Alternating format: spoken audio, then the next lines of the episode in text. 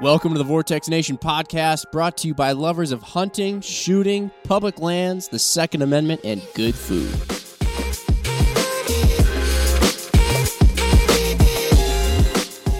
All right, Vortex Nation. As you know, Mark and I are going to be taking on this year's Vortex Extreme. Not in an ordinary fashion for us. We're we are green to the reloading process. But we figured a lot of folks have been very interested in reloading on the podcast, so we figured that we would give it an actual try so uh, we would have some more to speak to when we talk more about it in the future. And this is part of our, our Vortex Extreme Reloading pod venture. Now, one of the big things you need in order to reload is reloading equipment. Otherwise, I don't know how you're going to reload. And we have a special guest with us today who actually kind of helped us come up with this topic. It was in a car ride back from a show that we were at in Indianapolis. Lovely trip. Lovely trip. He was a guest on the podcast at the show, and now he's a guest again. It is Trent Brenny. How's it going, Trent? Great. Great morning. Thanks for joining us once again. You brought up in the car ride back how we'd done some reloading podcasts, I think, you know, 101 and 201 or something like that. And or it seemed to you like it was it was difficult to figure out everything that you actually needed to reload? Because a lot of times and I've I've kind of seen this with a lot of different things out there not just reloading but a lot of different hobbies. You see out there people say oh it's really easy to get into you know? Uh, here we have for example like a reloading press. So all you need to do is just get your average ordinary press kit and then uh, you're good to go. And then next thing you know you're watching them and they're like yeah so we're gonna grab out our uh, you know, case prep multi tool, our, our uh, hand case trimming system. We're going to use our powder scale thrower, you know, and then we're going to throw it in the tumbler here, and I'm going to grab out my MIG welder, and we're going to get out the annealer, and then it's like, whoa, whoa, whoa, there's actually way more to this than you made it seem, and it, it's just it's always kind of like a nebulous thing. So we're going to do our best to actually give in this podcast, you know, for Mark and I as we as we reload, and then for Trent, for in your reloading endeavors in the future as much of an idea of what you actually need. And I should mention we have Ryan Muckenhirn here Hello. as well, who is our in-house right now professional reloader. I guess I don't know if you call yourself a professional reloader. I, well, You've been reloading a lot. I still have all my fingers. Oh, so you're not a pro yet? Yeah, right. Definitely yeah. not a shop teacher. Yeah, you got to give one up. To, okay. And then you got your pro title. Okay. Yeah. Still working on that. Yeah, badge. you know. So here's how we have it laid out. Now we got a bunch of stuff here on the table. If you're watching on YouTube, you're probably overwhelmed right now by the amount of things on the table. And and keep in mind that these are not all things that that one person would need for one reloading set. We actually have three different kind of sets here or avenues that you could go. I have uh, been calling them affectionately the pencil dive, the cannonball, and then the straight up swan dive into reloading uh, head first. And does it make the most sense? These, I guess, if you will, beginner, mid level, expert level reloading stuff. Does it make sense to start out at your more entry level area? I think so. Yes. Yeah. Now we we have over here in our in our more entry level area this Lee Classic hand loader. It's in, it's incredible. Ryan, showed me this on YouTube. There was a guy out sitting on a log with a hammer and some some cases of fired brass, some powder, bullets, primers, and he had this thing, this contraption here. And it's it's the Lee Classic hand loader. And Ryan showed me and he was like, Oh man, this thing's a classy. You can't find them anymore. Well, little little did he know that they've come back with it. We went on Midway USA. You can find them for like less than 30 bucks. Incredible. It is pretty incredible. Um, am I getting ahead of myself too? Should we should we talk about real quick the the bullets, the powder, and the and the primers and all I'm, that stuff, or does that come in? It's all part of it, right? So it's all integral to each step. It's it's the the thing that we're trying to achieve at the end of this is a loaded cartridge. So aside from the equipment that you need, you have to start with a couple of couple of basics here. So one cartridge cases, two powder, three bullet, four primer reloading or loading, whatever you want to call it, is the act of putting all those things together in a sealed container we call a cartridge, right? And so then that can be fired. So yeah, I mean we can start with it. It's it's super simple, really. There's there's a couple different ways you could classify a cartridge. I have in my hand a 308 Winchester cartridge. Excuse me, a case, not a cartridge. It's just the the empty once fired brass. So this is what we would start and reload. Bottleneck cartridge, they call that because it's got that that neck shape like a, a bottle. So in, in reloading terminology, which we talked about earlier in a, in a previous podcast, that's a bottleneck case. We've got bullets. I've got some Barnes TTSXs here. I've got some primers, some Federal 210s, uh, which is a large rifle primer. There's a couple of specifications of primer, so make sure you match your primer to the cartridge you're shooting. Um, and then some powder, uh, XBR 8208 from our friends over at IMR Powders. So, yeah, put all those together. You use the reloading equipment to turn them into one cartridge, and you're done. Mm-hmm. It's that simple. How do you choose the exact bullet that you're going to wind up putting in? Is it is it application based? Is Yes. it based on your rifle that what bullets it likes and doesn't like? Is That it, too. What do you what do you look at first? Is it first my application and then what my rifle likes, or Mm-hmm. Yes. is it what my rifle likes then try to find something for the application? Um, I think for me, the best success path has been application, and then I, I come up with a smattering of projectile choices that fit the criteria that I'm after. So, like for my hunting rifle, like I, I shoot these 130 grain Barnes TTSXs. Um, I picked those because I wanted a rifle that did a particular thing. I wanted a heavily constructed bullet um, that I could push pretty fast, and it's that bullet. And then I have to tune my rifle to shoot them. So application first, then bullet. It's really not dissimilar to when people are selecting a rifle scope and they, s- they Yeah. ask the question, "What rifle scope should I get?" Correct. And our first question is, "Well, what are you using it for?" Right, Okay. right. Like All we right. would we wouldn't go out and buy a golden eagle to go hunting necessarily unless we're like hunting groundhogs, but wouldn't be an amazing hunting rifle scope for say the Midwest. So application then then bullet. Gotcha. Mhm. And then the the primers, it seemed like when I was looking at it, there's like small and large rifle. Yep, more or less. So yep, there's there's pistol and well that's a different thing altogether. Right, but rifle right. there's small and large. And then there's some outliers like for 50 BMG and some other weird goofy stuff. you would but- probably know if you have that kind of a rifle that you were going to need that kind yeah, of primer. yep. But but for for the rifle side of this, it's small rifle or large rifle. Okay. Yep. When it comes to these combinations, Yep. uh, when you're looking at reloading manuals, uh, do you try to pick? I- I guess forgive the ignorance on this one, but in reloading manuals, they're usually done by certain companies. Like you have one by Hornady on the Mm-hmm. wall there.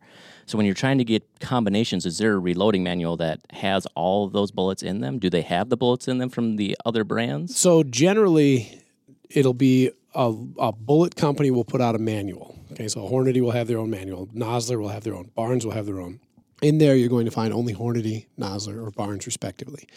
Um, there are a lot of publications, though, that will have a smattering of bullets from different manufacturers and powders. And a lot of the powder manuals will have all sorts of different bullets that they've you know tested. And then also there's a bunch of online resources and even some programs. A good one called Quick Load um, that has a huge combination of bullets and powders to use. But but if you select a, an ammunition or a bullet manufacturer, the likelihood is that they only have their projectiles in that book. Gotcha. Yes. Yeah. And then the and the powder, Mm-hmm. I guess being the next thing. There's so it seems like there's a lot of different kinds of Yeah. We talked in one of the last reloading episodes how like sometimes the, the temperature at which you're going to be shooting at can Yeah. determine what powder you're using. You know, when you look in this little Lee Classic hand loader thing, they give you a recommendation. It's like a 308 Winchester chart here. And, you know, if you're using, for example, a 155 grain jacketed bullet, you know, it says H Varget IMR 4895, and then there's a bunch of numbers in this table after it. So they're they're recommending different powders. Yeah. But like but like what is what does each one of those mean? Is that always going to be the right powder? I imagine it has to line up with this little powder thrower thing that they gave you. Yeah. It's like something out of Uh, It's called a dipper. Yeah. So Donkey I- Kong. I'd also be curious too. I mean, like with this kit, Ryan, you Yep. know, it seems somewhat rudimentary, it is. right? So, are the powders there when you're looking at them? Mhm. Are they very forgiving? I guess Actually, versus yeah. some other ones. Yes, I think that's just part of the like certain powders are going to rise to the top, and, and Scott Parks, who's been a guest on this podcast before, has talked about that as well. Certain powders are going to rise to the top as being ultimately the most forgiving, versatile, and like high performance for what you're getting. You can get into some interesting rabbit trails and get some super super specialty par- powders for some super super specialty loads, but for the most part, the what they have listed here, like Varget like Jim had mentioned, 8208, which is what we have here, um, is a powder that they go. These Oh, are okay. yeah, these are all pretty common, popular powders because they're good, um, not necessarily because or of any other reason. They're forgiving, like you said. They're they're commonly found and they're top performing, so they recommend them. And so, like deciphering this chart here, uh, the powder type they have listed in the left column. Um, and this looks exactly the same as the Lee load manuals. When you open those up, they kind of give you an idea. Gotcha. They talk about the Lee Dipper, uh, which is a little yellow device, and, and Lee has, over the course of probably a half a century, devised um, th- this volumetric dipper. So this isn't by weight; it's volumetric. It's this cute little thing. It looks like Yep, looks like something out of like an old little scoop. little scoop. Yeah, Yeah, like a like you'd see this in a Super Smash Bros. video game or something like that, like a little hammer you'd hit Yeah. people with or yeah. whatever.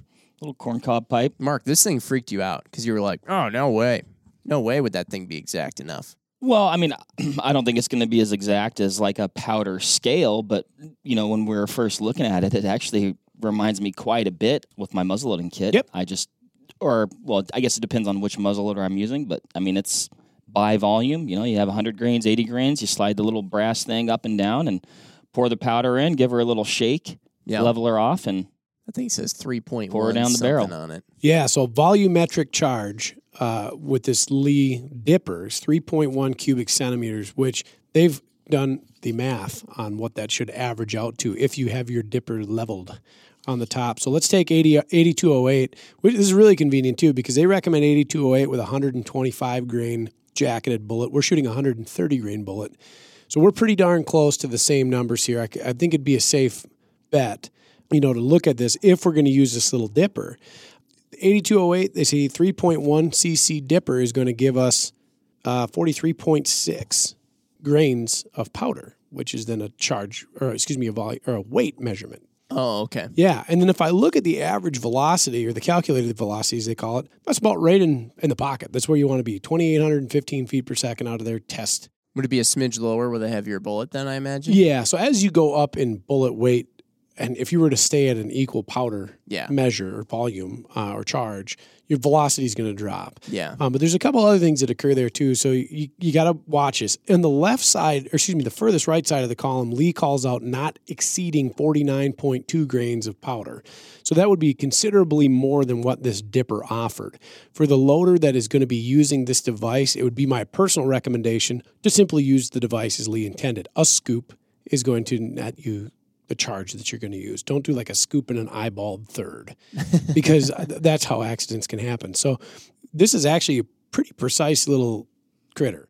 It's cool. Yeah, it's super neat. I think so. I just uh, I'm going further down the rabbit trail of muzzleloading rifles, and it reminds me of something that you're doing back in the pioneering days. Like I've got this pre-measured thing that I, I carved out of wood or antlers or bone or something to make a powder dump.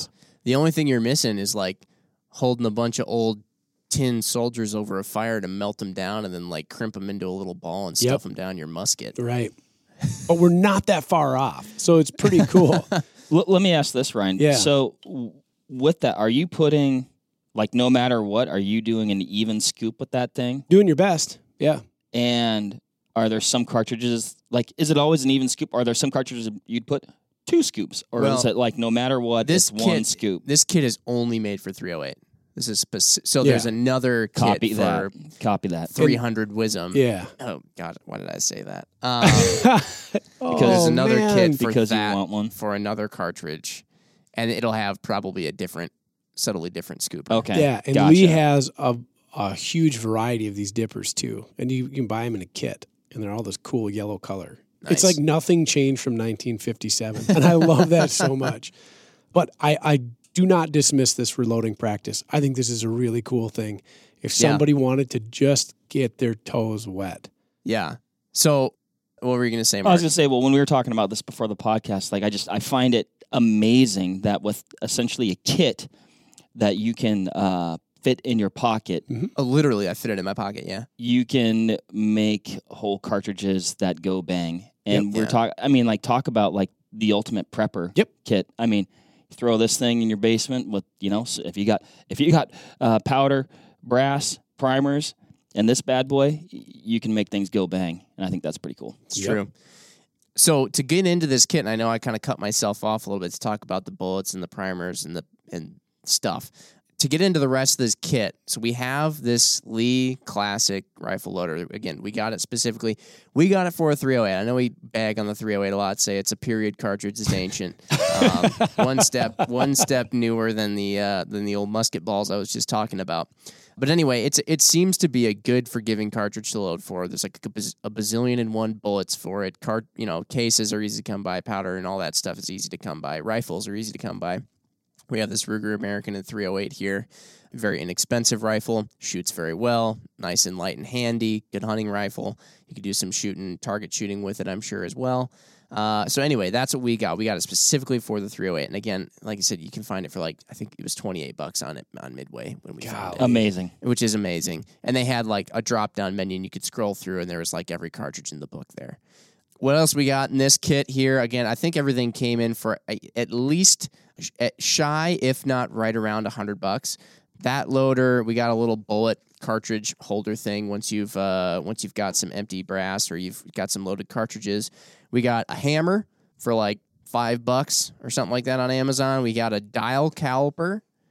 We got this Lyman Case Prep multi tool. This thing's kind of nifty. It does the uh, what Ryan? What does it do?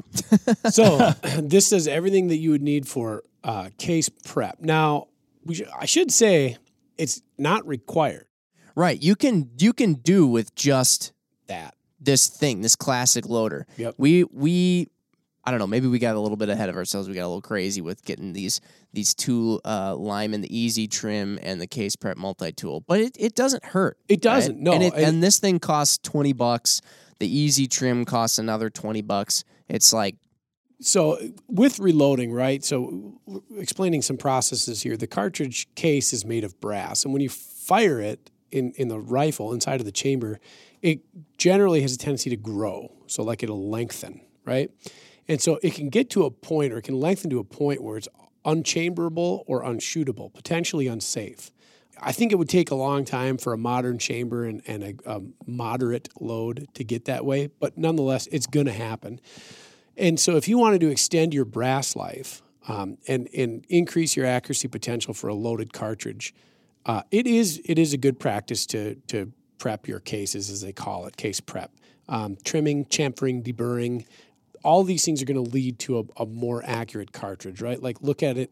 If you're making a cake, we're not we're not making the cake with handfuls of flour. We're measuring it out. This is all Right. part of the process. right. So getting back to that case prep, so Yeah. trimming Yep. would be just, I guess you know the the end of the neck, just Yeah. trimming that off. So yep. This is what the easy trim here would do. And You Okay. actually you actually chuck it up in an electric drill, and then essentially, I think you hand hold it or something.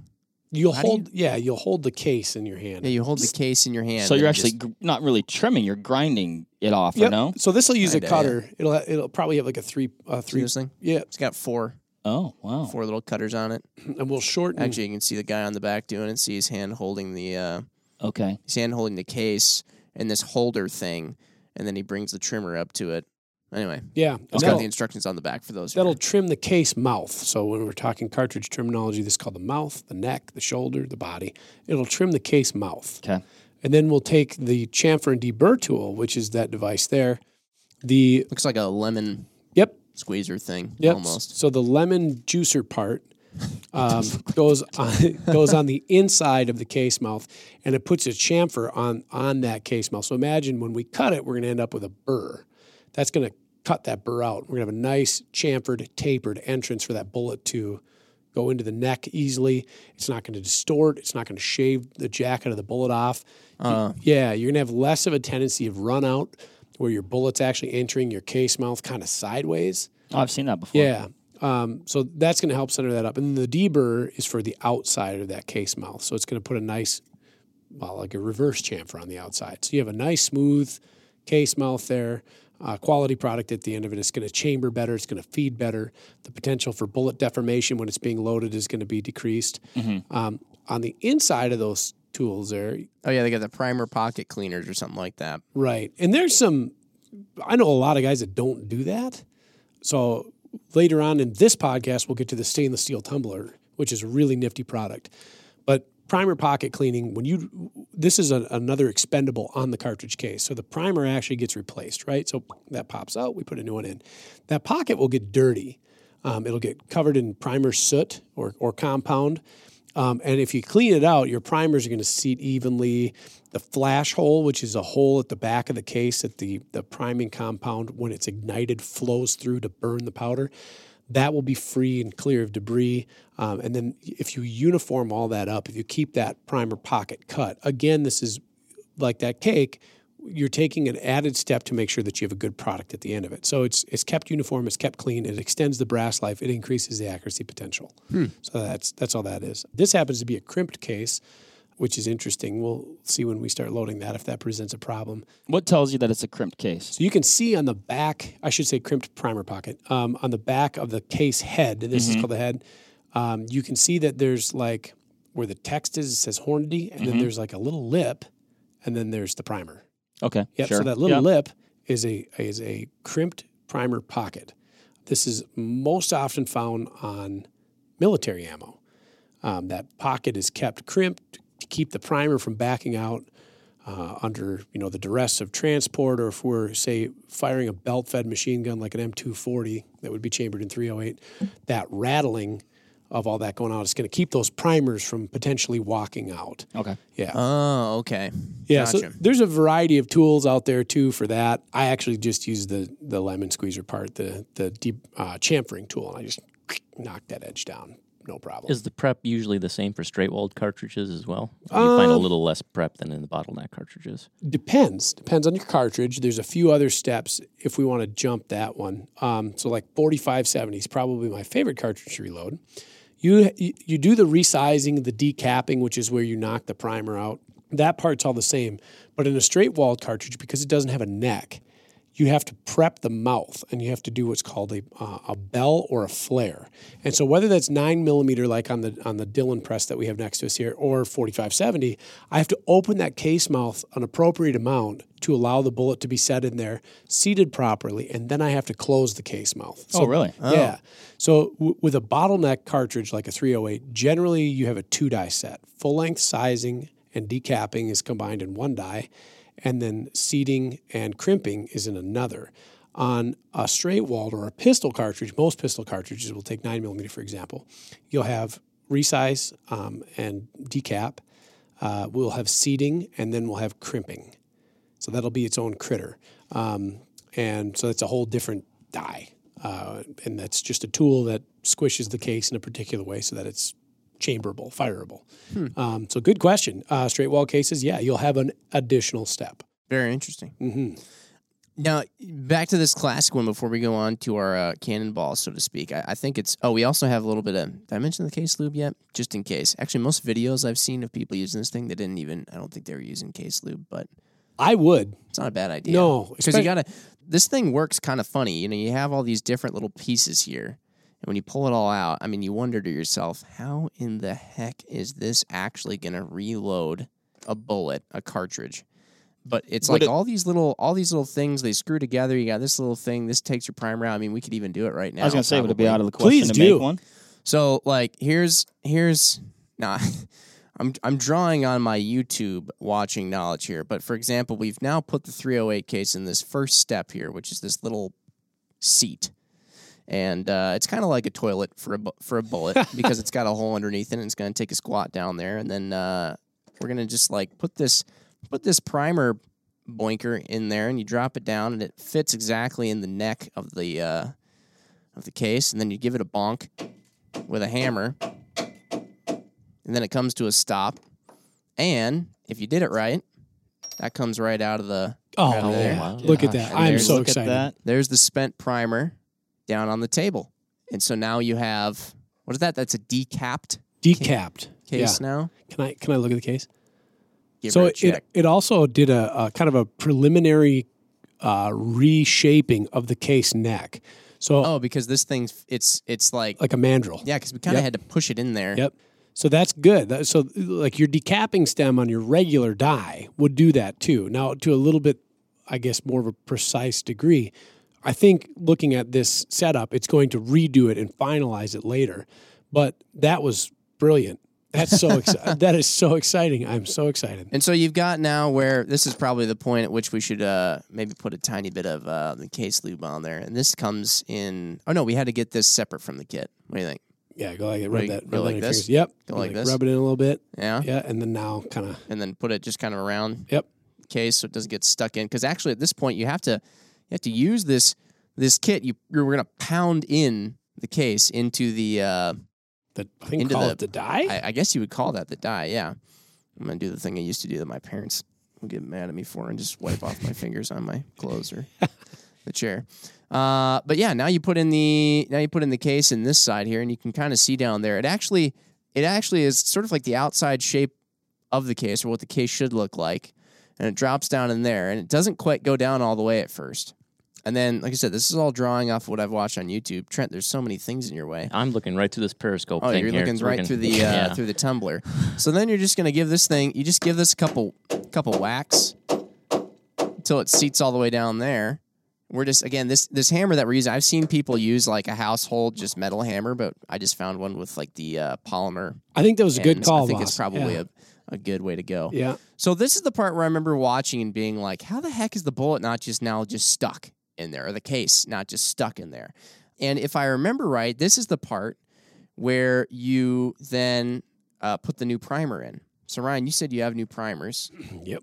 So what we just did now, this step is accomplishing. resizing. So that resized it. Now this only neck sizes. This is one of the downsides of you could say this reloading thing is that it's they say that you can't use it for a semi-automatic rifle. Oh, interesting. Generally, because it only neck size. It doesn't full length size the case, and so there could be issues with with feeding and semi. It, it works. It's for lever actions and bolt actions Sure. only. depending on your chamber dimensions, I follow Lee's recommendation. They're better at this than I could ever hope to be. I think it's just cool as heck. Otherwise, So now we have this little thing that looks like uh, I don't even know what, but it's got see this like see this silver thing around the primer. It's like spring loaded, yep. Okay. and so what's going to happen is now our cartridge is stuck inside of this like times capsule looking thing, and uh, we're then going to flip it upside down. It has a hole that goes all the way through, and we're going to flip it upside down. It rests inside of this. It's it's amazing how Lee made everything fit together so well. And this is an old product. This Yeah. is not. This is not some revolutionary whiz bang. No, yeah, this is this is the classic. So then what what'll happen is, and this is the part that freaked me out. I remember at first 'cause I was like, "How in the heck are you?" They actually want you to hammer, hammer down on a on a brand new primer, but the way that it works, it, it actually, or the way that they do it, it actually works. I think you put it the knurled end down. If I'm, uh, wait, no, that might not be right. I think you put it knurled end up. So if want me to something get- goes, if something goes bang here on the podcast. Can we get those directions out, Jim? uh, yeah, all right. I was hoping we were going to make the Fine, whole thing fine. without it. something goes bang here. You know, you know, I'm that conservative shouldn't. when it comes oh, okay. to these oh, look, things. uh, these instructions are in- incredibly easy. So look, knurled end up. Yeah. All right. Cool. Don't need those instructions. It's only seven steps. YouTube, man. So then you go boom, boom, boom, boom, boom. Think I hit it enough? I think so. Let's Ooh, get. we'll there do we go. The inspection. sound changed a Yeah. little bit. Did you It's like hear that? lapping rings. You hear that? That acoustic. Okay, so there's no more primer in there. Look at that. Look at that. And Let me see that thing. It's flush. yep, you can do a little finger check on there too. You just go. Little just- finger. Yep. Oh, just kind of see if it feels. how's that feel? Brilliant. Perfect. So that so that now the now the new primer is back inside, and with all that banging and tapping we did, the case just comes back out. Even though it looked like we'd totally hammered it in there, it's jammed in forever. I mean, this thing looks like just like a retro socket set. Oh, doesn't it? Yeah, it does. It looks like sockets that are threaded and joined together. The case mouth is perfectly round now at that. Really? At hundred percent. Really? I mean, that looks exactly as it would if it came out of my hundred and twenty nine dollar carbide neck sizing guide. Boom. We have success. So then essentially what you're going to do is, and I think I actually I prematurely took it out because at this point we actually need to um we need to pour powder in. Sure. right? So you'd grab your little yellow yellow thing here, and I'll I'll double check to make sure we're doing it right. But yeah, we are indeed doing it correctly. Place the tool on the decant. Yep, yep. Leave the case in this position for the like next apples. three steps.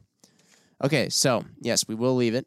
Your powder s- smells like apples. Uh, yeah, it's my favorite part about gunpowder. Let me it see does smell like apples. Smell. It smells like I, I should. It smells like candy green apple that you. Yeah. Yeah. Not not like not like real apples, but like oh caramel candy green. I wouldn't have expected that. Do you think they do that as a courtesy to reloaders? I Like, think oh, so. might It's well just, make it just a pleasant, good. yeah, pleasant fragrance. Um, While he's measuring that, Ryan, what's uh? They have a few different materials for dies. Is there one that you prefer over the other? depends entirely on the cartridge, and that's a great question. So I'm That looks pretty level. Now I we're think- gonna this this thing here down here makes like a funnel. I think we'll actually. Oh, here's what we can do. We can have this meet up. Ha! Everybody on YouTube didn't do this. Jim is living in the 26th century right now. I do like Trent's question, so I wanted to get Yeah. to that. But There's also a make sure. small funnel. Oh, here we got. You wanted gotta to give it a- utilize that. Oh, there is a small funnel. Little- That's that's part of a different kit, but Not necessarily required. If this was a windy day and you found yourself out in the field and you just were do what I reloading, did. is So now we gotta now we gotta give it some taps. I was to going to get say that there appears to be a little, uh, residue in there. well, just um, just like essentially Static the or entire something thing is holding coated it. with powder that should be instead in my in my case. I'm so excited. Um, back to your question. Yeah, back to Mr. Trent's Brady. question. now It's a hold great on. Let me. question. I'm gonna. I'm gonna ask something here, Oh, Jim, Mark's because getting- I saw you put your finger in there. Are you introducing If Jim like had, grease and things like that? if to Jim the had a powder? bunch of goo on his fingers, I would say yes. Like a bunch of case like lube. case lube. I wa- I, wa- I watched him wipe his finger clean. Yeah, he watched me Okay. do the thing. Generally, not a good thing to handle your pow- powder with your hands. We'll just put it that way. Okay. Well, you know Oh, what? uh, uh, but speaking to modern propellants, they're fairly resistant to moisture and Hmm. goo. I'm not telling you that they're like, oh, it's going to be completely unaffected, but you'd be surprised at how little it So instead of using your fingers, folks, use the little primer. is. thing. You got quite a bit in there. Yeah, I did. I think maybe it would be a good idea when you get one of these things to just like wash it out with some dish soap, you know, and water before you use it. Because yeah, I think there I there must have been just like maybe some residue in there that the powder was sticking to. Most people that I've seen, I mean, they just they pour it in and it just kind of falls right in. But I mean, this is this is now going in pretty well. And the uh, the what you call it, this um, primer Called the decapping tool. decapping tool actually is doing a pretty good job. Yeah, there's a lot of static. Well, you know what? We're just gonna finish This up loading for- this. It this might- is it- just this is for- for visual purposes only. It'll be close. Ryan Ryan is now Take a gander. requesting Oh, heck, that's fine. a gander. Yeah, you're good. Good to go. Trent's taking notes. Do not use fingers to. Do not use those. Okay. Is it you? Writing down questions so I don't keep interrupting the process. I wanna- Oh, no, I you're wanna not- address you're the- not the interrupt- I question wanna- that I you wanna- asked, I though. want Trent's question to be addressed as well. so Pol- even polymer tips too are okay with this. Now we literally are going to drop our bullet down in there. How cool is that? I'm, Trent- since I'm sitting and here, I then- want to look and see what that looks like. Trent asked whether or not you have to use a specific die for a specific cartridge or a, a, a material. Yes, a style or material. Historically speaking, dies are steel, which is fine. It has a great wear life. You can load thousands and thousands of rounds off of traditional dies without having to spend a ton of money on these exotic materials. But some dies will, and, and some properties of some dies will allow you a little more um, lenience or forgiveness when, when we're loading. And so, like, take my Dillon, for example, here. My resizing die is carbide, which, interestingly enough, on 9 millimeter does not require that I use lubrication. Does it also add longevity over a stainless? Yes. So I was looking at that, Jim, and before you started, I was like, "Well, how do you know how far to go?" And it It appears it out. tells you when it bottoms out, and the little starter, if you will, She's in there begins- now. begins to bounce. I think, I think, were you supposed to set it on this device when you hammered it so that it had some place to go? I don't know. Let's consult the manual. They do, they do have that indicated. Let's see if that freed her up. we done it now. Oh, I think there's an easy way out of this one. Uh, Jim is unscrewing the, the device. Back to back to your question. Yes. So yeah, Uh, carbide, carbide- doesn't always re- Yeah. require you to use lube. In straight wall cases, I use carbide for 223 loading on my Dillon as well, but you still require case lube because it's a bottleneck cartridge. So I do uh, I do use case lube on 223 when I'm loading with carbide dies. Um, I use carbide dies for very high volume things like nine millimeter. Like this press has loaded tens of thousands of rounds of nine millimeter with that same die and does not require the use of lubrication to the case. I actually still lightly lubricate my nine millimeter cases with a drying lube. Um, it's a mix of lanolin, pure lanolin, and isopropyl alcohol. Oh, lanolin, Yeah, Eric's favorite material. Oh, he Yeah. loves that. and uh, that should be free now.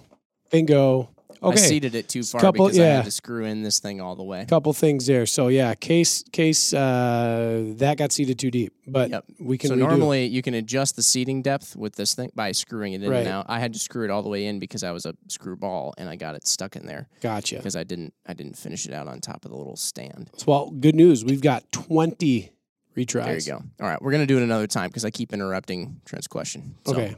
But for the most part, if you buy good quality steel dies, they'll be fine. There are some other exotic materials out there, but steel dies. Do you usually like to get dies made by the uh, press manufacturer? Um, sometimes. So the Dillons are pretty unique in, in the dies that they use for a couple of things. But no, I've got a lot of Lee dies. I've got a lot of Redding and RCBS and Hornady. And my Dillon dies are unique to my Dillon press, of course. But, no, I'm not exclusive to that. Certain die companies do things that I like better than, than others in a particular set of dies or, or a cartridge. But no, I don't. I don't necessarily adhere to maintaining a standard between press and die. Uh, they're all fairly universal uh, for for most cartridges. So no, I, I would say look at a particular attribute of a die, and if it does something that you like, that's great. If it fits your press, even better, and go with it. Speaking of dies, should we go into our cannonball? Yes. So our next step up from just hammering stuff and potentially screwing up like I did. well, we you are know- missing one tool, and that's the bullet puller. So We- that would be our, our one tool that's not on the table that we could say. For mistakes, they actually make a little bullet puller. It looks exactly like a hammer. Indeed. And you just pop Indeed. that right Ryan, out. I apologize for wasting one of your bullets now. I feel like I've I feel like I've failed. there is no such thing as waste. And Jim, I'm going to tell you, as a novice reloader, you did 98% of everything correct. if you don't think I have a bucket, it's a Christmas popcorn tin next to my press that I throw these in because I do it every time. Well, I imagine you got to probably have a case of 20 or so to get your proper depth because you're going to want to try and, and, and screwball around with this little Yeah. uh, threaded Yep. portion because that's going to adjust your depth. And then once you get that right after a couple, then then just lock it in at that and use that setting forever. Well, I suppose you could even kind of start somewhere And you just keep. and then look at it Yep. and then Yep. figure That's out true. just kind of. That's when, true. when I'm loading for magazine fed rifles like this Ruger is here, that's what I do. I'll start and I'll, I'll do an intermediate seating and I'll check and I'll seat and I'll check and I'll seat and I'll Okay. check. and then um, do you actually put it into? Yep. The So- rifle? So, I measure that that clearance that I have between the like the the front of the magazine and the rear of the magazine, like where the cartridge is actually going to fit in there. Okay, And then- gotcha. I try to seat to that depth, and then I do a mag fit. Um, yeah. So for someone who isn't as experienced, would you measure that final product with an overall length if you didn't have, say, a, a chamber checker or something well, like that? yeah. So there's two ways to do that. That's why we got our dial caliper. Yeah. I mean, y- you can always consider yourself restricted to your maximum cartridge overall length by your magazine if you're shooting a magazine fed rifle. So no matter what, you can only go that far unless you shoot, you know, a sled or something like that where you, you don't, you're not restricted to that. Um, if you're going to use like a, the ogive gauge, is that what you're, you're referring Yeah. to? So that's a little different. I would call that a more of an advanced tool. Um, it's not hard to use, but follow the manual's recommendation recommendation for cartridge overall length, and about ninety percent of the time you're gonna be just fine. Unless you're running an exotic bullet profile or an exotic chambering style, I wouldn't worry about it. I do have a, I do have a question. Hmm? So I mean, it, it does appear we got a little bit aggressive with our seating depth here, Deep. right? Yep, What would happen if somebody put this in their firearm and pulled the trigger? catastrophe. Really? Yes. Okay. So the Don't deeper the deeper that we seat a bullet, we're compressing a powder charge. Well, and actually, I, I even noticed on this one a piece of powder actually came out yeah. and was on the edge of there. So what could what could have happened is we I think see because we had one of those hanging out in there. oh, that Like could said, have been that. Because yeah, I don't I don't see I'd it stick anymore. this thing. actually, I'd do some dish dish soap and water and warm water and clean that thing out first before yeah. using it. So the seat depth will also modify pressure, and so it would be too too high to be safe right now. okay. Um, and and so be cognizant of that too when you're loading. Don't grab a giant bullet like a 240 grain Sierra Match King, and then just assume that the powder charge listed on here for the 190 grainer is going to be okay because you're going to modify your pressure substantially if you're seating the bullet to that appropriate length. Okay, right. Because that bullet's going to be so much longer, it's pushing down into the case. Yeah, but no, this hmm. this is mistakes have to be made before we can learn. So Yeah. we just don't chamber and fire that one. Noted. So let's move on to the next one. We should. I, I'll mention one other thing too. If you're using the classic, I've heard that you got to use it on one rifle. You can't reload that cartridge and then put it in another rifle because it only neck sizes. Again, I think it just like because that that brass has been fire formed, so to speak, to that rifle. Yep. So now anything that we would make correctly out of this rifle would then be only used in that rifle. So next up, we have the single stage press. This is probably is this would you say maybe the most common? Mhm. Trent, like when you were looking at getting into reloading, or when you have me looking at getting into reloading, have you been looking at something like a single stage, or have you been looking at the crazy like the Dillon? Well, I next? figured I would probably start with straight walled because I'd probably be most interested in rocking nine millimeter as fast as possible. So Right. that's why I was looking at a turret press right away. But if I was loading for precision, I would start on a single stage makes sense. for okay. rifle caliber. So you're looking for volume. Yeah. Like that's your primary. yep, Gotcha. at the Yep. moment, that's what I would do. Okay. Okay. So for somebody who, like you said, is looking for more like the precision kind of thing, the the single stage is, is your next logical step up. And I gotta say, the we were shopping around then for you know, again kind of this Lee Classic came in for at or under a hundred bucks or so. The next step up, the Lee Classic single stage press you can get for like it's like 130 or 150 bucks. And I was kind of like, oh wow. And is this the Um, kit that they actually sell all in one? It is, yeah. Okay. Everything that they everything that they sell is right there. And I kept looking for stuff in there where it was like, well, they they can't have that. No, no, they had that. They had the measure, the scale, the all kinds of different tools. Ryan, you can get into what these things actually need. The only thing they didn't have was the dies for your particular cartridge. And so we threw in a couple of extra things that are really optional ish for you, optional, but we figured if you're kind of in this mid stage, they you might be interested in them. So that's that's why we have like this uh, Frankford Arsenal IntelliDropper, and then we have the rotary tumbler with some stainless steel media. That that is a, a little bit of a nice thing, but it brought this up to now around a three hundred to five hundred dollar kit. So now we have more of a, mm-hmm. a defined jump up.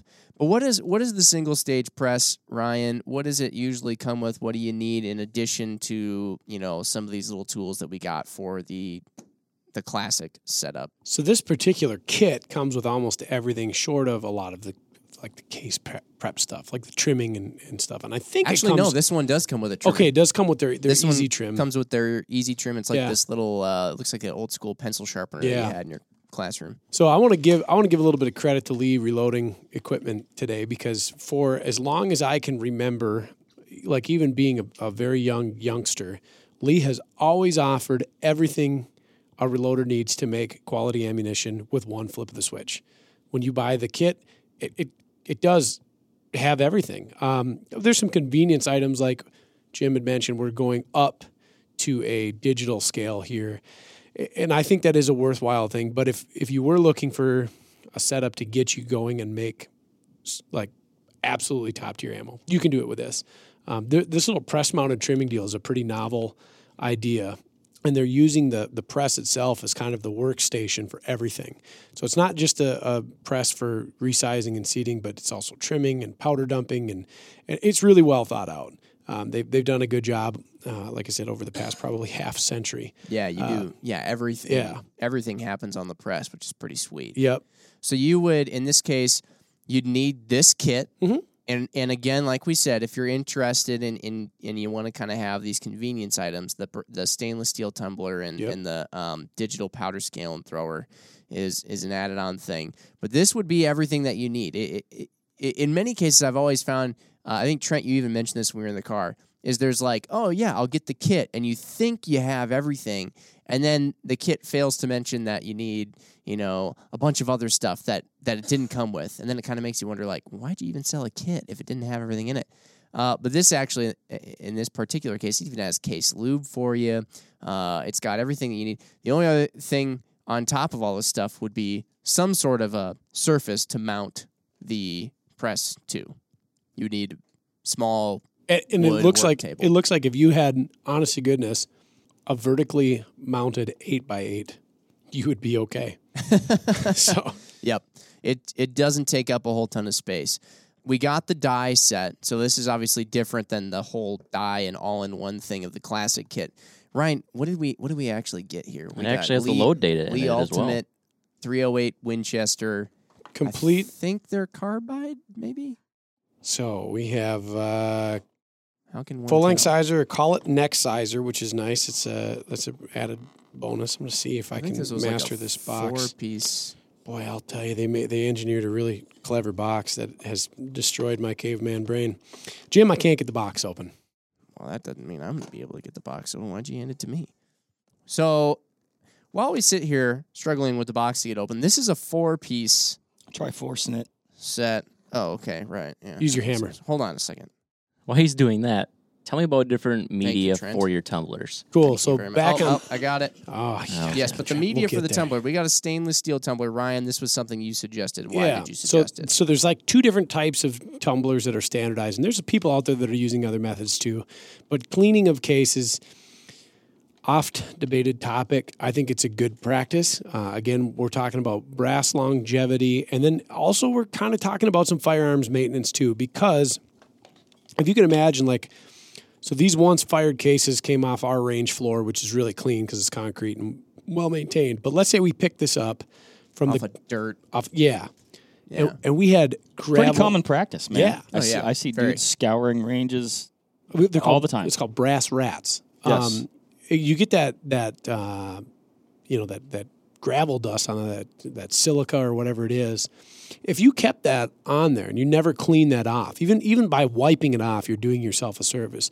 But imagine running that into your die. It's going to etch the inside of your die. Oh. and it's Yeah. going to wear your die out and it's going to it's going to wear your cases out. We're actually removing material. Well, It's imagine if not it gets great for your gun, I'm no, sure. No, it gets in that. your chamber. It's doing the same thing. So cleaning your cases is, a, I think, a really important step. And so, you know, wiping it off with even a towel is something. But there's also case cleaners, and so the two common ones uh, that we see a lot are a vibratory cleaner and then a tumbler like I would I would consider what we have in front of us here a tumbler, um, and then the media types are typically crushed walnut husks or corn cob for the vibratory tumblers, or in this case water and stainless steel. Uh, these are these tiny little pins. They look um, they're well here. The exact dimensions are 0.047 thick. They look by- like little. Uh, they look like little roll pins or detents. Yep, exactly. By 0.255 long. So a little bit over a quarter inch long, uh, a little bit under uh, 0.05 thick. And all we're doing is we're using a, an ab- abrasive, in this case, it's the stainless steel pin. In the other case of the vibratory tumbler, it's the walnut husks or the corn cob media. And we're just sco- kind of lightly scoring the outside of the case, the inside of the case, the primer pocket. We're trying to clean out all that crud and carbon and soot from the inside of the case. Now, stainless steel tumblers uh, have been around for a long time in an industrial application, like they're used for parts cleaning um, and deburring on some other stuff. They they kind of really hit the scene for reloaders. I'd say about five years ago, eight years ago, and there's a few companies that have had them out uh, in, in mass production, but Frankford Arsenal, I think, really brought it to the affordable side of, of things because this is a pretty expensive item. Even a vibratory tumbler is not an inexpensive thing. They're You know, I think they started about 50 bucks, or really good ones about 100. And all it's doing is cleaning your cases. Well, this stainless steel media is really neat. It doesn't really need to be replaced, which corncob media wears out depending on how much you're using it it's really fast and it's extremely thorough.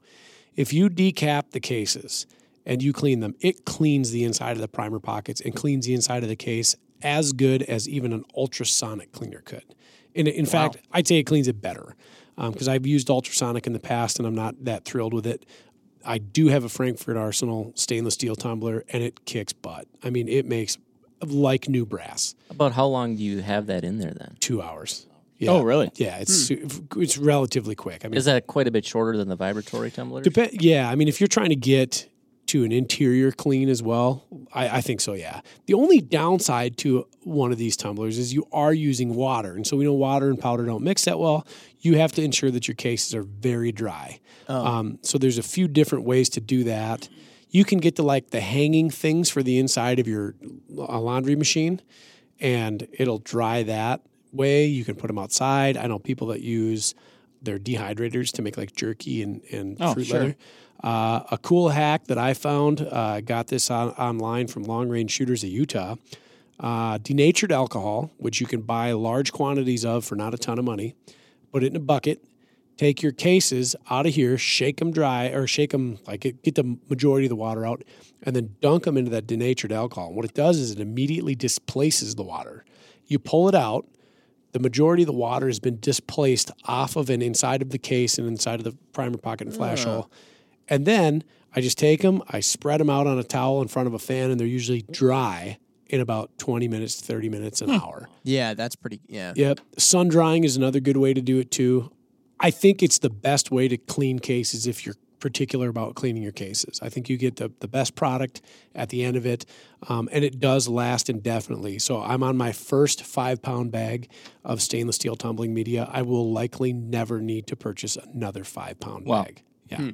What's the uh, what's the ratio of material and cases, or how many cases can you put in here with the material at one time? So the bag that's inside of the tumbler right now, there's because there's one satchel, could easily do a hundred cases at a time. Can a hundred cases fit in that Easily. that tub? Yeah. And then I guess water. yep. So- Little water. And then I What's like this to use blue goo they give you. it's a cleaner. That's a Um, cleaner. Okay. Yeah, so everybody's kind of got their own recipe. I, I use a squirt of Dawn dish soap and a 380 ACP case full of Lemi Shine.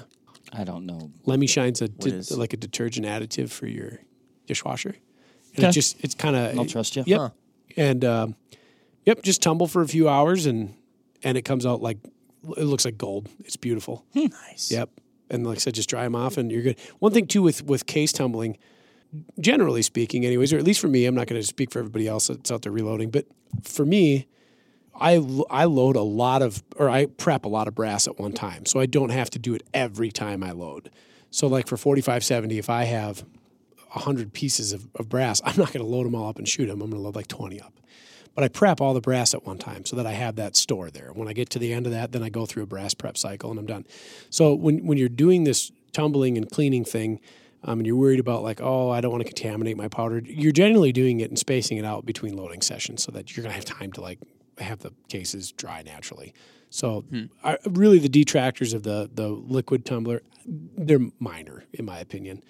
Good product. Cool. Then the other luxury item we added on, like we've mentioned a couple times now, is the digital scale and thrower, or or I don't know if it is also considered a thrower, but it's a digital scale. It, it measures. You throw powder in here, and you tell it exactly how much you want to come out. It puts it in this cute little metal thing, and then you put a funnel in the case and you pour it down. Right. Yep. I mean that's Correct. that's pretty much how it goes. Correct.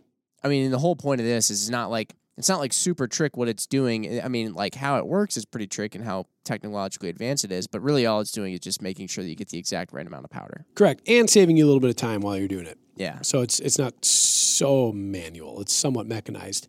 Um, very handy tool. Powder dumps. So you're not you- you're stepping away from the dipper Yeah. at that point in time. Um, you're getting into a powder dump, which you like like you had mentioned. You can adjust the amount that comes out, and they're pretty darn close. A lot of times, they're all you need. Um, I know shooters that don't even use a balance scale past once they've set their powder dump. Like they set their powder dump, and they're done. They're like, oh, that's it, and they just go to town. And Yeah. depending depending on the accuracy of the powder dump that you're using and the style of powder, and the term that they'll use is called metering. How well that powder flows through that powder dump, you can be on the money. You you may not need to worry about the balance scale and Well, and I guess how particular Yeah. you're being, Yep. you know, for the application. if, if Yeah. you're making an, if you're making ammo to hunt, you know, game at respective distances. I mean, if you have a two minute of angle gun, you pretty you have a pretty good shooter, right? Like you could you could hunt deer with that. That's a huntable gun, you know, at, at uh, respective distances. But uh, yeah, Sweet. Should we chat about these dies quick too? yeah. So cool So like. Trent, you were asking about dies earlier. Now this is a f- this has four dies in it, and Mm-hmm. it has the little yellow thrower, yep. So it looks like just like the classic kit used to have. Interesting. So we have a full length sizing die. Um, so we're going to resize the entirety of the case. So Jim's earlier device only did the neck. This does the whole case. So if you have five 308 Winchesters, lever, bolt, single shot, and pump and how many was that? Semi-auto. You can load all of your ammunition off of this die and feed it into all your guns. So it's going to reshape the entirety of the case. Back to just like it was when it was new. Yep. A collet neck sizing die. So a collet, this is the collet die here. These are clever. It's it's like four pedals, four metal pedals that go in and they resize very evenly every time. And again, we're talking about eliminating that run out. So if we weren't using a collet, if we were just using a shaped like the inside of a die in a traditional sense. Yeah, just like the classic had. Yep. If it's askew, now our neck is askew. The collet has to close up the same every time, right? So it's like a mechanical device that opens and closes around something. It's putting the same amount of pressure around the whole, hmm. yeah, the whole radius of the neck. A bullet seating die.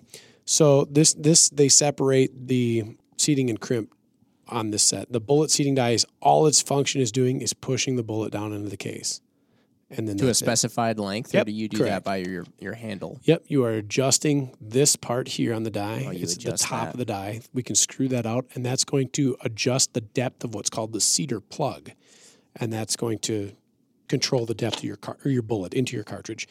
Um, and then the factory crimp die, which is really really cool too. That's another collet device. I think Lee makes the best crimp die. Um, if you guys are out there thinking like, hey, I want to crimp my cartridge, like my 4570, for example, I crimp. Lee's factory crimp die, collet type. Same thing, even pressure around the outside of the case mouth, and it's just rolling the edge of the case mouth into the bullet. Um, if your bullet has what's called a cannelure, which is a, a groove that's been rolled around it, or in the case of the 4570 projectiles that I shoot, they have uh, a crimp groove. And I use that crimp die to do that, and it's brilliant. It's just all you do is you run the case up into the into the, the die on the press, and you just kiss it, and it's done. So I get all my ammo loaded, and my last step is crimp on the shell holder. Boop, pull it out. Done. Just give her a kiss. Yep, just a just a little smooch. Also comes And is with a- that so? You're doing that actually? So is it actually a kind of like a mechanized pressure, or are you just doing that by feel and just giving her a little and off you go? Uh, so I set that die so that when I'm at the top of the, the stroke, so Mm-hmm. my, my handle is the lowest, my ram is the highest, right? That's it. Boom, right there. So I moved the the So there is a little fine tuning of how you set your die. Yep. You can't just screw the die in all the way and be like, okay, No, no. bang, Yeah, bang. you'll you'll have to kind of modify it a little bit, and and this is something that you know they'll outline in the directions of the load manuals, of the press manuals, and things like this about setting dies up. Every rifle is going to be a little bit unique and individual, and even the case is like there's two specs for case length for 4570. There's the Hornady. Um, FTX spec, which is for a very specific type of bullet. It's a shorter case. And then there's the other case, the other 4570 case. And I shoot the other 4570 case. So um, you'll have to be cognizant of that when you start reloading some of those specialty things. But they'll go over that in the in the manuals of the dies and in the, the load manuals too. So pay attention to that. Also includes another dipper, different volume on this one. This one's a 2.8 cc dipper Gotta love the dipper. and what's called a shell holder. So this goes on your press Yep. and It's the part that holds the bottom of the the case. yeah, so it clips into your extractor groove and holds your case head. And this is going to this is going to be cartridge family specific. So a Lee number 2 for 308 will also fit uh, a 22 250, a 243, 6 Remington, 30 odd 6, 270, 25 odd 6, 6 Creedmoor. Okay. Uh, anything with that same case head. So that clips on there and holds the case while you do all the functions. Lovely. Yep. So that's the cannonball set. And if you're looking, you know, at another at another kit, because there are other kits than this Lee. This is the 50th anniversary, like we said, and they don't have everything that this one does. You can at least use this as a reference for what all you would need, because we did find it to be very extensive in, in having. I mean, literally everything. It was it was kind of like. I was actually hoping that there would be things missing from it so that we could point out, like, oh, you're going to need to get this. But no, I pretty much had Ready it to on the money. Now let's move to your swan dive. Trent, this is where I'm sure you'll be jumping in with, uh, it sounds like most of your questions, because this is, this, next up, Ryan, this is the Dillon, you said 650? Yep. This thing is a turret press. Like, for example, right now it's set up to load 9 millimeter. There are, are multiple cases on the turret right now, a lot going on. I don't even know where to start. So yeah, so we would call I think I saw this in Terminator 2. Yep, pretty much. It's, Probably. It's like uh, it's it's in his back. Um, so this is uh, what they call a progressive press. So every pull of the handle accomplishes the entire function of loading of one cartridge. So I'm resizing, I'm depriming, I'm charging, I'm seating, I'm crimping, and when I release the handle or move it forward, a finished round pops out. This is how Henry Ford would have done Correct. reloading. Yeah. So he, I think this is how Henry Ford would have done reloading because one person would do one step every time, and then that's the advancement. I see. Fair Okay. enough. V- Of Fair astute enough. observation, Trent. It, very good. so is this the Elon Musk of? I would go, yeah, that'd probably be I closer. think you're. Yep. Okay. Sounds about right. One Okay. machine does it all. Yeah. So it's a an advanced press. I mean, it's not something I tell somebody who's never been mechanically inclined um, or is intimidated by uh, backyard explosives to just jump into, because there's some stuff going on here. But really, once you shake it all down and you look at each part, it's not different necessarily than what we're dealing with here. It's just putting it all into one place. The setup is considerably more involved, though. Like the tuning of the press, the initial set, the initial go round is an involved process. You are having to adjust, in my case, four dies instead of one at a time. Right. Yeah. Um, I mean, they're all at different depths where you've where you've threaded them in. They're Correct. all doing different functions. How long does that? How long would you say that the setup took you? Um, so initially, I was terrified when I got it. It took me days. Like I looked at that thing, I'm like, what did I do? I like I bought an alien and then I'm like letting it live in my house. I don't know if it's hostile. Uh, it did. It, it took it took me a Just a while. lot to, of uncertainty there. yeah, there Just was. locked yourself in your closet with your nine millimeter Yeah. for a little bit and waited, Um, see if it came after you. and then I, I came out and I, I got to know it. I introduced myself and I started monkeying with it and, and made a lot of bad ammo the first half hour, 45 minutes of tinkering. A lot of this stuff going on. Okay. Yeah. Um, yeah. Bullets seated too deep, uh, crimps too much, crimps too little, flares too much, flares too little. Once I got everything indexed, though, I I actually have not adjusted this press since I moved to Wisconsin almost five years ago. Are you serious? No, I haven't touched a thing on it. I took it off of my bench the other day uh, for this podcast, and it's been sitting by my front door. I'll put it back on my bench. I'll do a once around, make sure that my powder levels are correct and my cartridge overall lengths are correct, and that they still chamber, and that'll be good. It is Wow. a, it is a remarkably robust design. I I honestly I couldn't put a number to the to the amount of ammo that I've loaded on it, but it is in the tens of thousands of rounds. When you set it up, like right now, it's set up for nine mil. Yep. Just do you try to avoid at all costs setting it up for something else No, if you can? not- Like, have you ever loaded anything other than nine mil on this? Oh this? yeah, yep. So you said you've never adjusted it. Uh, in this configuration, Do you have like how do you do? Do, do you have like a whole uh, like 308 configuration that you can just take out and bolt in, or I don't have a 308, but you can. So on the top of the press is what's called the tool head. So the tool's referring to we've got in in this case we've got a uh, powder measure, we've got what's called a powder cop. This is not standard. This is this is just a convenience item. So basically, if I'm loading cartridges and, and to put this into scale, as I have it configured, a thousand rounds an hour is not inconceivable. So you can really Whoa. you can really move on this press, and you can actually make them faster. I don't have a case feeder that will aid in this tremendously. Um, and you can get like expanded primer holders and that kind of thing.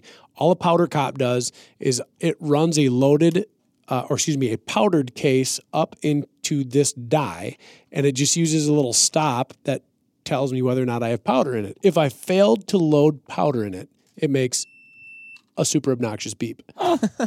um, how do you how would you fail to load powder in it? It's doing it all for you. Is it just if you're not paying attention, you ran out of powder? Yeah, like uh, somehow I unindexed, or like you said, I didn't go into powder um, or ran low on the powder volume. Um, it's really hard to do. I've never had, cross my fingers, a squib, knock on wood. Is there anything else I can do that's lucky because I just said it? But I've never had a squib off of this Rabbit's foot. right off of this press. Um, so yeah, if you, if I was to have, have done something out of sequence or somehow goofed it up, and it's very difficult to do on a Dillon 650, yeah, it would alert me that I didn't have powder in that that case. There's also an alarm on the top of it that tells me when I'm out of primers. Oh, that's even worse. Way- way more That a annoying. horrible sound. and so when you're when you're out of primers, um, it lets you know. Uh, it's it's pretty handy. But yeah, like I said, it, it's a tool that I got a number of years ago. I, I got into competitive shooting pretty heavily, especially on the pistol and rifle side of things.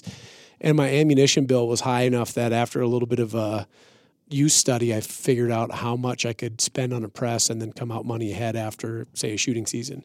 And I, I actually got this off Craigslist. I found a guy in, in Pelican Rapids, Minnesota. He was a he was an elderly gentleman. I wish I would have kept his information because he was very interesting. He bought the whole setup plus like ten tool heads and ten die sets, and like every little bit and piece you could buy. Put it together, and he's like, "Oh, I didn't need all that." And, and he went and he, and he went back to his single stage. Yeah. And so he put on there for a song. It was still pretty expensive. Um, I went up, drove up there, shook his hand, handed him some cash, and drove home with my my uh, my Dillon 650. Cool thing, really You enjoy can it. actually automate these ones, can't you? You can, um, and I've done that. No way. Keep Yeah. an extension cord on that. It'll take over the world. I the 650 is not the device to automate. They make another press up. So actually, they have a series of presses. Um, Dillons are all you, you could call automatic in some regard, like their entry level is called their Square Deal B. Um, you have to manually put a case in and manually put a bullet in. The next is their 550, which you have to manually index, load a case, and a bullet. The next is the 650, which I have to load a bullet.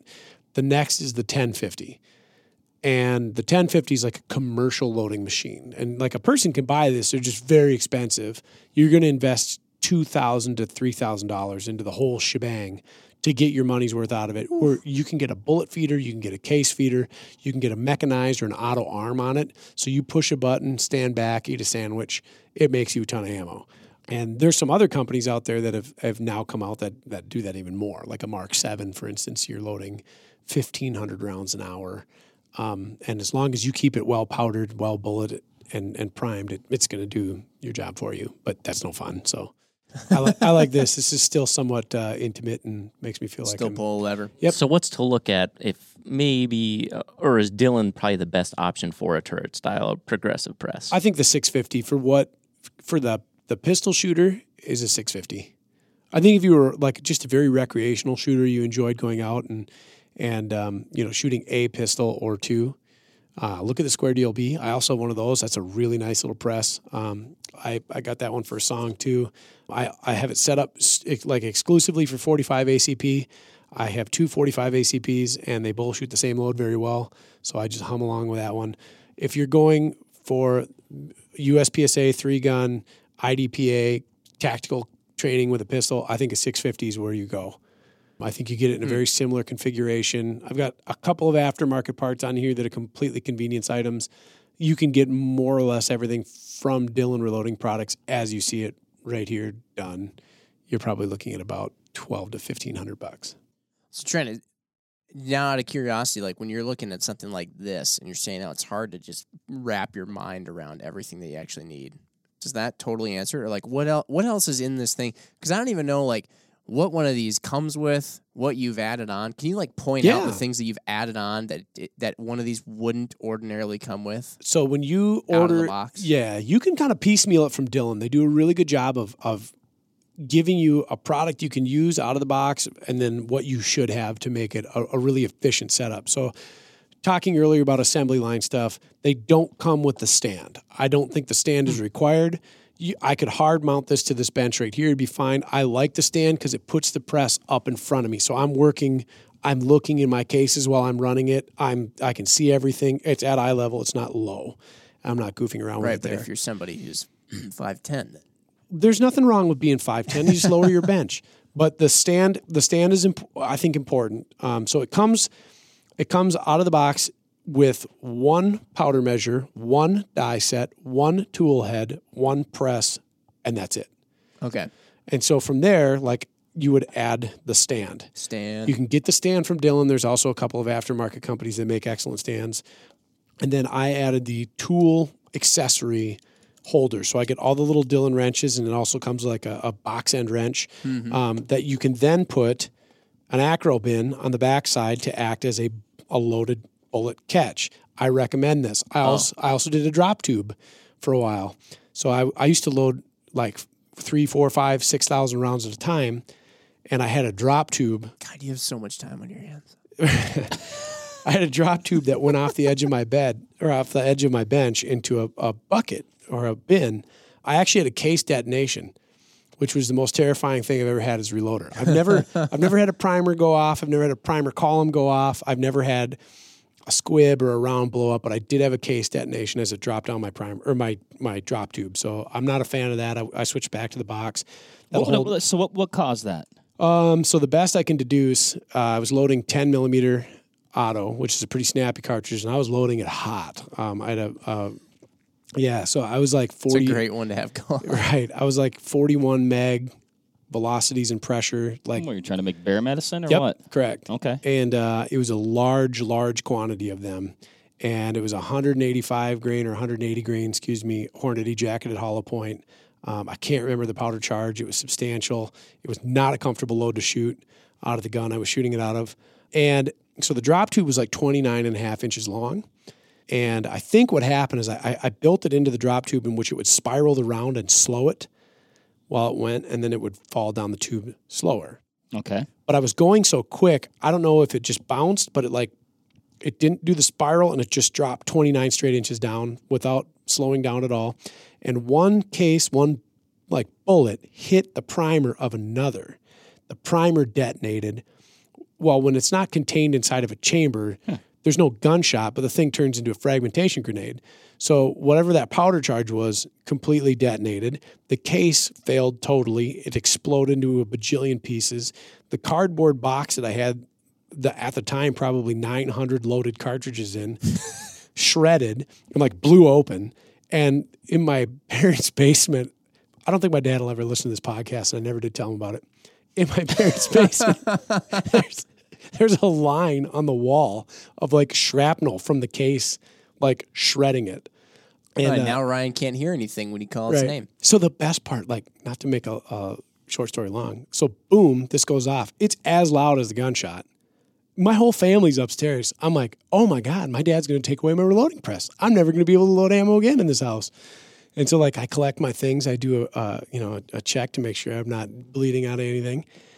I like sneak like sulk like sulk upstairs, just waiting for my old man to just drop the hammer on me. Nobody knew what happened. They never heard it. You know, I, would- I would have to assume, or at least I would, I would hope, Ryan, that like if uh, any child is down in the basement, regardless of age, and somebody upstairs hears a gunshot in the house, they maybe investigate to make sure nothing uh, horrible has happened. I don't know. Not wait for you to go upstairs and I don't know. You know. That was the only that was the only accident I ever had. That's the only one, huh? That's it. So Wow. I'd, I'd have to assume that all the other um, cartridges that were in the mix there were Fine. they were fine. Yep, you could I inspected. use those. I inspected all of them, so it was really neat. The bullet never went anywhere; it just stays there. The case explodes. right. I have a picture of the case. I can try to find it. It's on my old phone. The case explodes, uh, it like banana peels. The powder, of course, burns. The box split, and that was the end of it. I just would, I, for whatever reason I would have thought like microparticles or yeah, Microparticles. yes, I made that up, Jim. Um, but like uh, you know, contaminants, whatever you, you know, possible slight imperfections Yeah. induced by the explosion. It thankfully didn't. okay. Yeah. So I think we were talking about acro bins, and then we got talking about Ryan blowing himself up Oh, yeah. almost one time. Tool holder, Acrobin. Acrobin holds uh, about 300 loaded cases when you add this nifty Acrobin dam, it's called, from Inline Fabrication. Great company, got a lot of their products. Roller handle. This is not a standard accessory. They come with a ball handle like this. Yeah. Um, after you get to like a thousand rounds, you'll look down and you'll have a giant blister on your palm. So you'll switch to a roller handle. So that handle spins freely. Um, I've got He what's says called it like it's just it's gonna happen. yeah. I've got what's called a skylight kit on it. So there's like an LED strip here that illuminates the inside of the press, inside of the D, um, Oh, above. Yeah. And then I've got a primer drop tube. So your primers would normally just fall out and they make a little Spent ones. yeah, they make a little tray that can go in there. Well, when you're loading a, well, even if you're loading 500 rounds an hour, if you're going pretty slow, 500 primers is a lot of primers. And that thing fills up really quick. And if it fills up to the point that it jams it, it locks your press up. So I run this tube just down into actually a, a, an empty powder bottle, and that'll hold thousands and thousands of primers. So I only have to empty that like once a year. And then I've got a live primer catch bottle on here. So the way the Dillons work is they use a turret inside of the turret that's loaded with primers. And every time you cycle it, this little this little doodad indexes and a primer will skip if I can get it unlocked. Here we go. A primer can skip this turret, and now I'm dumping primers into that powder bottle. Well, these are good primers. So if I run out of cases and I do two cycles, well, I just lost two primers. Well, not with that because I have this little cup on there, so it catches that. And then I've done some bearing upgrades on there. Again, this is not required. Bearings. Yeah. So Nice. under, underneath the shell plate, this You is running called some Swiss ceramics or Uh, like some bones. phenolic. six- I don't know what the word is. Oh, Phen- I'm just kidding. I'm- oh. rollerblade. It is a. terms. It's a. Yeah. So it's Every- a fancy bearing. Everything's ball bearings these days. Um, The internet. the shell plates on these can flick, and then you have powder spillage. And when you're like going a thousand rounds an hour, you don't want it to flick. I actually still press my finger on the plate as it's indexing. You get into kind of a groove, and you can do this. But I did a bearing upgrade, and it eliminates the flick. Um, and then that is that's about it. That's about it, huh? Yeah. I do have a question. You'll have to forgive me, and it's a big backtrack here. But you were saying you've got multiple dies, right? Yep. Which are going to be these guys up here, yeah. Mhm.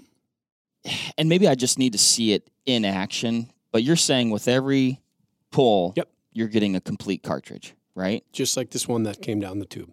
So with these multiple dies, Yep. how are they all engaging? I guess the cartridge in some fashion at the same time. Sure. Am I off base with this question? No, no. So it's not. It's not like.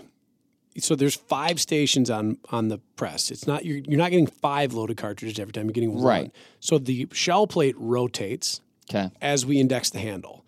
Each rotation places a case into a different stage of the sequence. So the Okay. first the first stage, a case will come out of the case feeder tube onto the load tray, which then indexes into the shell plate. The second index will run that case up into the sizing decapping die, mm-hmm. which resizes it, reshapes it, and then knocks the primer out. The third will put it into the powder drop, and so this the powder can only drop if there's a case in there. It's called a case activated powder drop. Brilliant design. That subsequently flares the case mouth. The next stage on this one is that one that we talked about that's not necessarily required. It's the powder cop stage, so it tells me that I have Okay. powder on it. But now we have, we, oh yeah, I forgot, forgot to mention priming. So we have a resized, primed, powdered, flared case after three pulls. Oh, after okay. So Yep. there are multiple pulls then. Well, Yeah. to load it. Like when you very, very, very first start out and there's nothing on the turret, you got to Yep. pull the lever a couple gotta- we times gotta before you s- start load the getting sequence. uh, before you start getting a loaded round coming out every Yeah. time. Okay. So my fourth set is going to be a seating of the bullet, and the fifth set is going to be a crimp. Okay. So once it's crimped, then it's done. Once I move the handle down, a loaded round spills out the tray. At that point in time, the array is full or the turret is full. Each subsequent pull produces one loaded cartridge. Okay. Yep. So all, all I have to do is pull the lever and set a bullet on top. And they even make a bullet feeder for this. But again, that's not that fun. You got to, yeah, I like to do that. Visual inspection. like manual transmission. kind of, yeah. It's better. Trent, what do you think? That's the one. now, now, with that being And your said, wife and your wife has a horse too, which you told us, right? So this is okay. Absolutely. Yep. Uh, sky is the limit on excuses when your wife has a horse because what can be that expensive? Uh, well, I remember. I remembered because when we were when we were on that road trip, you know, Trent has a lot of hobbies: reloading, Yeah. shooting, competitive shooting, just any number of things. The man is an onion. And uh, I asked him, I go, man, how do you? Uh, I hate to use the word permission, but I guess it was like, and dude, yeah, he, he goes, she's got a horse. That was all he said. That's all, and and the that conversation was essentially over at that point. We just all understood. yeah, that, I mean that is just a license. It's just free license, free reign, whatever you you, just got to give your partner an equally expensive hobby and you're good to go. Bam. what happens if she doesn't have a horse? She will. Okay, gotcha. That's that's Just it. get her another horse. Oh, she's also a triathlete, so her bike is Oh worth more gosh, than most that's people's like- cars. jeez, gosh, So- you are in the clear, man. Yeah, In fact, you're. I think you're a little bit behind I am on. far Yeah, behind. It's time you go get. You know what? Why not the 1050 Ryan mentioned earlier? I'm already at the ammo bot stage at yeah, this point. right? That's Sweet. cool. I will say this though, progressive presses are fantastic tools.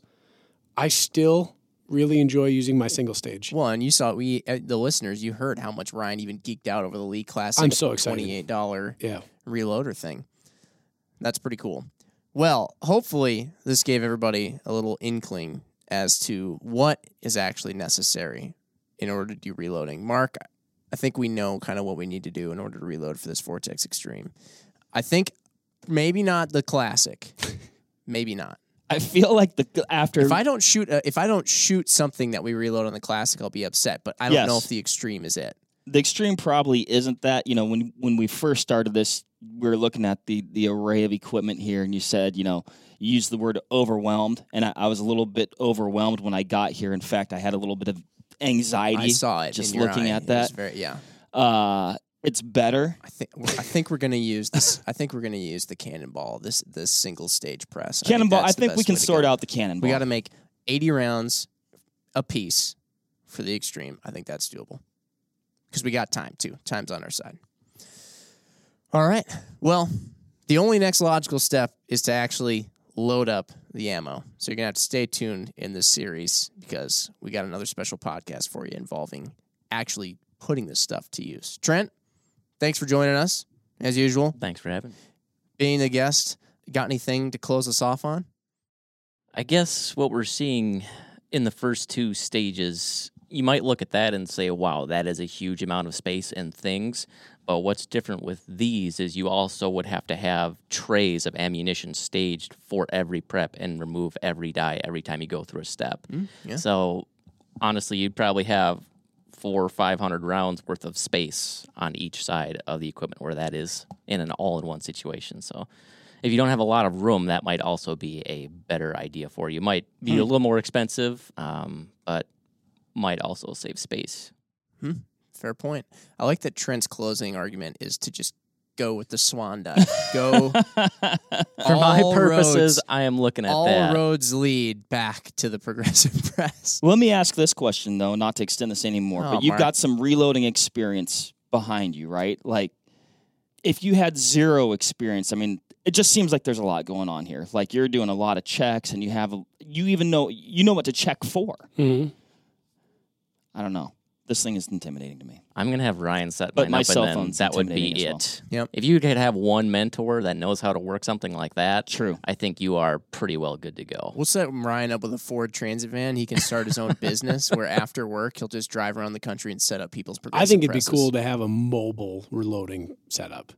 We if might- any listener out there we might has, have to. People put their fly tying benches on the, their pickup bed. no, I find that if not as cool, possibly cooler. I did not know that. If there's any listener that has a mobile reloading setup, um, my hat is off to you for for not you know living in the constraints of your basement or garage. Please, I want to see that. That's cool. That'd be cool. I think yeah. the hardest thing there would be stability.